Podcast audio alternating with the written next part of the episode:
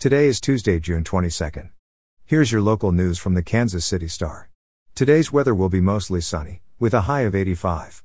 Here's today's top story. Missouri has the highest rate of new COVID nineteen infections in the country, according to a New York Times analysis. Over the past fourteen days, most states have seen the number of cases decline, but Missouri had a seventy-two percent increase. There are several counties that are experiencing a rise in cases, said Lisa Cox, spokeswoman for the Missouri Department of Health and Senior Services. Missouri counties account for thirteen of the top twenty-five counties in the U S with the highest rate of new cases, The Times reported. Most were in rural areas, although Joplin was included in that list. Cox said the department is encouraging vaccination and tracking COVID nineteen variants. About forty-four percent of the state's population has initiated vaccination. Across the U S, fifty-three percent of the population has had at least one dose, the Centers for Disease Control and Prevention said. In education news, a Johnson County teen says she pleaded with Gardner Edgerton school officials for protection against a classmate who was convicted of raping her. Yet at graduation ceremonies in May, she and her mother said, the district did little to help her. The school, she said, had promised that a staff member would meet her at the entrance. There would be extra security. And an employee would sit in her row.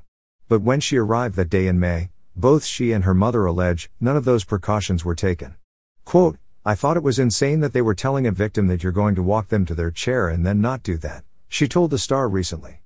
I was like, okay, you're going to let a registered sex offender walk across the stage with his victim present. Graduation day was just the latest example of ways the school district didn't protect her, she and her mother said, including failing to offer her a range of support under Title nine, not informing her of her right to file a complaint with the school district, and failing to make sure her rapist avoided contact with her. In crime news, two Kansas City police officers accused in three police brutality claims were also responsible for shooting a man in twenty nineteen, a newly obtained police department report shows. In January twenty nineteen, Matthew G. Brummett and Charles W. Pritchard shot a man while responding to a carjacking in Westport. In a use of force report created by the Kansas City Police Department after the incident and obtained last week, police said one of the officers shot the man during a struggle after he reached for one of the officer's gun. No charges were filed against the officers, and the man survived. The shooting came just months before Brummett and Pritchard were accused of excessive force in three separate beatings that year, including one that resulted in charges against both officers. The pair are charged with assault for allegedly slamming a woman's head into the pavement during an arrest in May twenty nineteen. The two officers are also the subject of four lawsuits stemming from the three beatings.